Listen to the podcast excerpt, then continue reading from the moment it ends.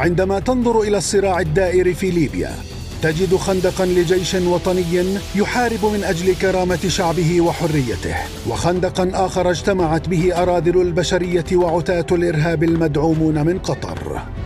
وبناء على طلب مموليه في الدوحة ظهر أبو بكر البغدادي زعيم تنظيم داعش الإرهابي بعد خمس سنوات من الاختباء كالفئران لحث أنصاره على قتال الجيش الوطني الليبي ونشر الفساد والقتل والإرهاب.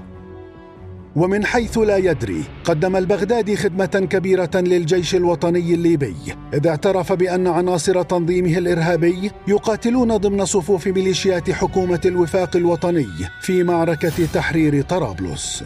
ونبارك لإخوانكم في ليبيا ثباتهم وغزوتهم المباركة ودخولهم إلى بلدة الفقهاء رغم انحيازهم عنها. فجزاهم الله خيرا. أثبتوا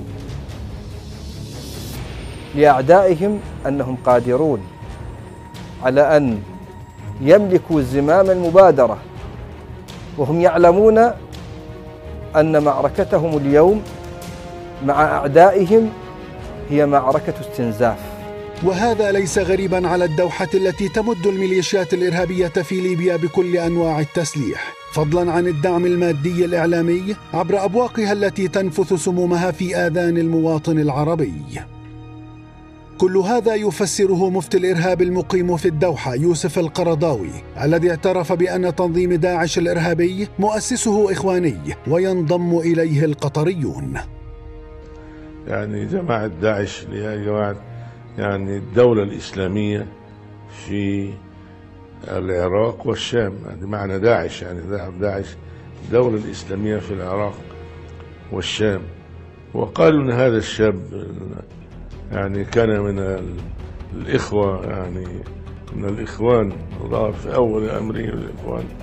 ولكنه كان يعني يميل إلى القيادة وإلى كذا وأغراه هؤلاء بعد أن ظل عدة سنوات مسجونا خرج وانضم إلى هؤلاء.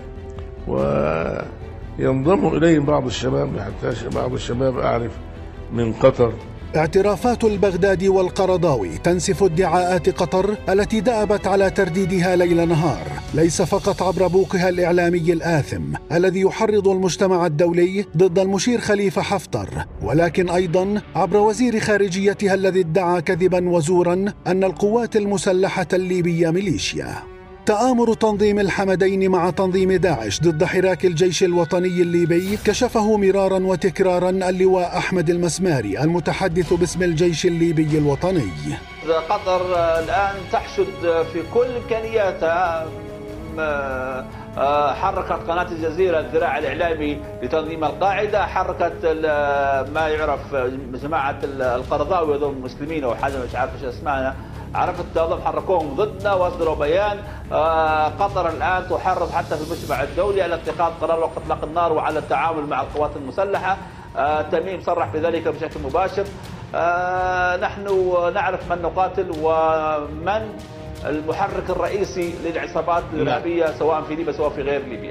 تأكيد آخر جاء في بيان غرفة عملية الكرامة بالمنطقة الغربية، كشف أن عددا من مقاتلي تنظيم داعش الإرهابي يتلقون العلاج في المستشفى الميداني الإيطالي بمدينة مصراته بعد أن أصيبوا في معارك مع الجيش الوطني في بعض محاور القتال. وردت معلومات استخباراتية مؤكدة تفيد بأن عددا من الإرهابيين المطلوبين دوليا ومحليا يتم علاجهم في مدينة مصراتة بالمستشفى الميداني الإيطالي الذين يقاتلون مع التنظيم الإرهابي للإخوان المسلمين صانعي الحشد الميليشياوي وهم محمد عبد الغني المعروف أبو الزبير من تنظيم الدولة أسعد خضير الشامي المعروف أبو قتادة من تنظيم خلايا بيت المقدس. عبد الوهاب محمود العسلي من تنظيم بيت المقدس. أبو الليث من تنظيم قاعدة المغرب العربي. حسن عبد الودود المشهور بأبي السياف من تنظيم الدولة. أيمن طاهر الإسكندراني وكنيته أبو فاطمة. عبد الله الحسن العراقي تنظيم الدولة الجزائري. سعيد المشغول وكنيته أبو البراء من تنظيم القاعدة للمغرب الإسلامي إبراهيم عاطف خضير أبو الدهماء من جيش المرابطين وهناك عددا آخر من الإرهابيين التابعين لهشام عشماوي الإرهابي المقبوض عليه في مدينة درنا. أدلة لا تخطئها عين. تؤكد بما لا يدع مجالا للشك أن على المجتمع الدولي مساعدة الجيش الوطني الليبي لانتشال بلاده من براثن الإرهاب الداعشي الإخوانجي المدعوم من قطر.